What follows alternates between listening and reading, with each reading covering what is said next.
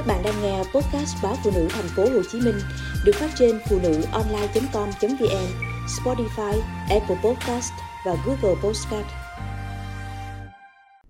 Tết nhớ người đi xa.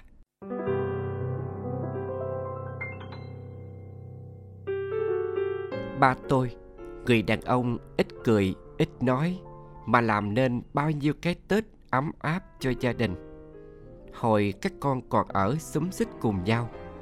Vào trung tuần tháng chạp, hễ có ngày nắng lên là ba bắt mấy anh em đem mùng mền chiếu gối ra giặt. Sau một mùa mưa gió ẩm ướt, giặt đồ phơi khô, đứa nào cũng dành ôm vào nhà để hít hà mùi nắng thơm tho. Nhà cửa cũng được ba và mấy anh lớn sơn phết lại cho sáng sủa đón tết cả nhà nhộn nhịp. Người giặt giũ, người bánh mứt, người cơm nước. Vừa làm, vừa đùa giỡn suốt tháng chạp. Trong lúc cùng nhau làm việc nhà, ba dạy các anh là đàn ông phải biết gánh vác những việc nặng trong nhà. Rồi từng đứa xa quê đi học, ở lại thành phố lập nghiệp, xây dựng gia đình riêng.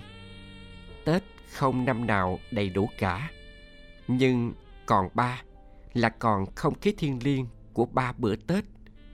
Tháng chạp và những ngày đầu năm có nhiều lễ cúng kiến, dãy mã, ông cố, tất niên, đưa rước ông bà, cúng cơm ba bữa, nên mùi khói nhang nghe riết cũng ghiền, thấy ấm áp linh thiêng. Bà coi trọng những ngày cúng không rình rang, nhưng lúc nào cũng tươm tất trang nghiêm ba thường nói, không cần mang lên bàn thờ nhiều đồ cúng. Chỉ cần tưởng nhớ người mình thương, bốn thứ phải có là hương, đăng, trà, quả. Và quan trọng là khi cúng, mình phải tinh tấn. Tinh tấn, theo ba, là quần áo chỉnh tề và đặt trọn tâm ý của mình trong lúc cúng bái. Đừng nghĩ ngợi lung tung những bữa cúng là dịp để ba kể những câu chuyện trong lịch sử gia đình.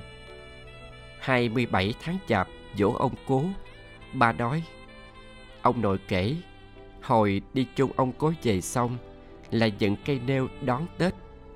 Tết năm đó có vui đâu. Và sau đó, ông nội còn đón thêm nhiều cái tết không vui như vậy. Ngày dãy mã, ba dẫn mấy anh em về quê lao dọn mồ mã ông bà, dẫn ra thăm chỗ chôn hai người anh hồi má sinh non. Chiều ba mươi, bên mâm cơm rước ông bà, ba kể chuyện bà nội trước khi mất thèm ăn miếng đường tán nên ba đem chiếc cối đồng đi đổi đường về.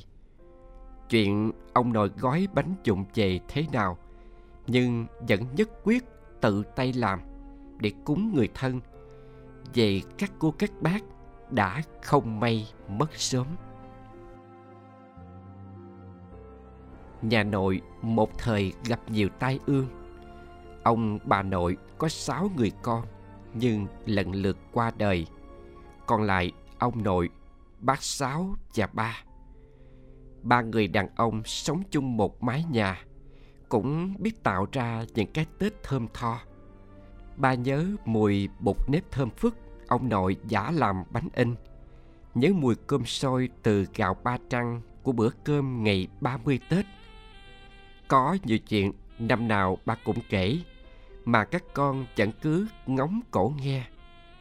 Đó là dịp ba nói nhiều nhất trong năm, nên các con nghe câu chuyện là phụ, mà tận hưởng giọng kể trầm buồn của ba là chính. Ba hay kể chuyện là muốn các con hình dung đầy đủ về nhà nội, hiểu rằng tết là mùa đoàn viên, làm cho ba nhớ về gia đình xưa kia. Ba kể để khỏi quên những câu chuyện của gia đình mà ba sợ mỗi ngày mỗi xa. Lỡ mai kia ba lẫn, nhớ nhớ quên quên. Mà ba đã kịp lẫn đâu, còn rất minh mẫn đã dội vã ra đi. Ba đi mang theo những câu chuyện kể trong chất giọng trầm buồn. Những câu chuyện từ ba đã dừng lại năm năm. Những mùa tết nồng ấm nhờ có ba đã nằm trong quá khứ.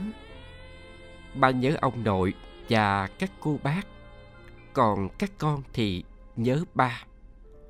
Nhớ những đêm cần tết ba rủ dạo bộ ngắm chợ qua. Nhân tiện, ba kể về trường qua cải vàng ngày tết của ông nội. Nhớ những đêm giao thừa, cúng xong, mấy cha con cùng nhau ăn mứt gừng, uống trà. Trò chuyện trong mùi khói nhang vẫn còn lẩn quẩn trong nhà.